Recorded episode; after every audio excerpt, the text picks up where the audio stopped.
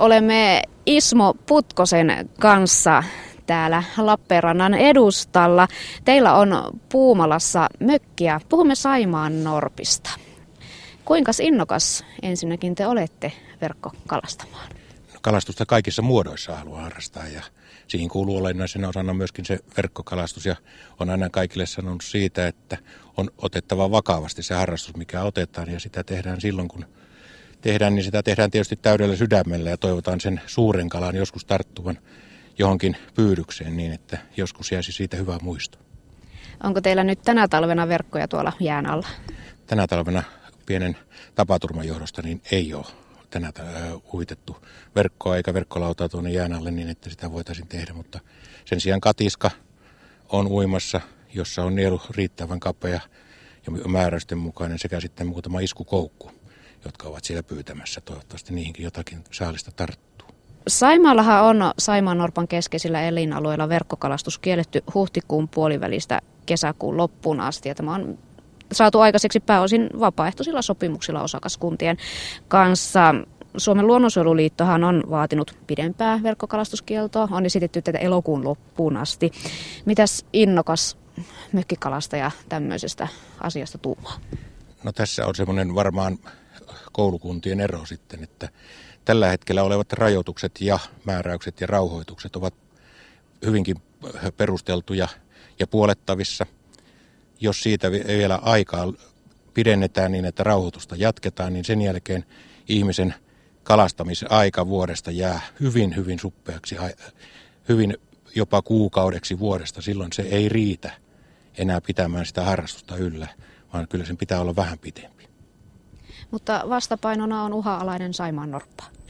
Uhanalaisuus, mutta kun ottaa tänä päivänä sen huomioon, että sehän näyttäisi olevan vähän lisimässä ja siinä suhteessa ollaan hyvällä linjalla suhteellisen stabiilisti niin, että se lisääntyy, voi hyvin ja näitä luonnollisia esteitä on muutkin kuin pelkästään verkkokalastus tai muut kalastusmuodot.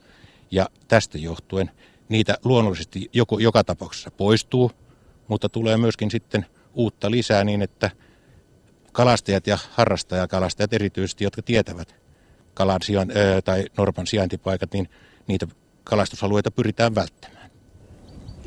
Ismo Putkonen, paljonhan on kampanjoitu siitä, että eikös verkon voisi korvata juuri sillä katiskalla, mitä itsekin katiskoja käytätte. Miten te nyt verkkokalastajana sitten oikein suhtaudutte tämmöiseen ajatukseen? Kyllä se katiskan kalastusaika on hyvin, hyvin lyhyt ja sen pyydysmäärä tai saalismäärä jää hyvin pieneksi suhteessa verkkokalastukseen. Sillä ei voi pyytää tai voi pyytää, mutta sillä ei saa kuhaa, isoa kunnon ahventa, hauki sinne katiskaan eksyy, mutta se on pääsääntöisesti semmoinen pienemmän kalan pyynti, kuten pilkkiminen ja tämmöiset muut pienemmät kalamuodot, joita siellä voi saada. Muikkuakaan sillä ei saa. Eli siinä tullaan jo ihan tämmöisiin kalahoidollisiinkin kysymyksiin periaatteessa. Kyllä. Ismo Putkonen, te ette varmaan ole näiden ajatustenne kanssa, eli näiden kalastusrajoitusajatusten kanssa yksin. Minkäs verran olette jutelleet muiden mökkikala, mökkikalastajien kanssa? Jakavatko he teidän ajatuksianne?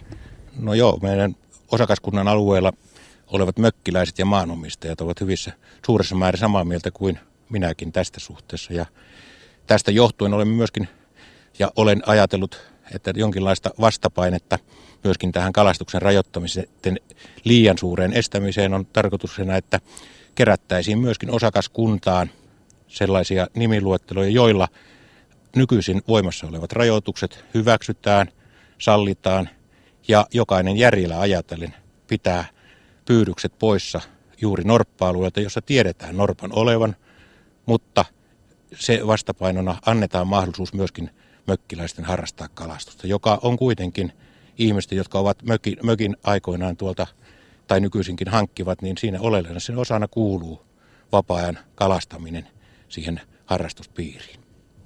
Onko tätä nimilistaa sitten todellakin tarkoitus viedä jonnekin ihan eteenpäin?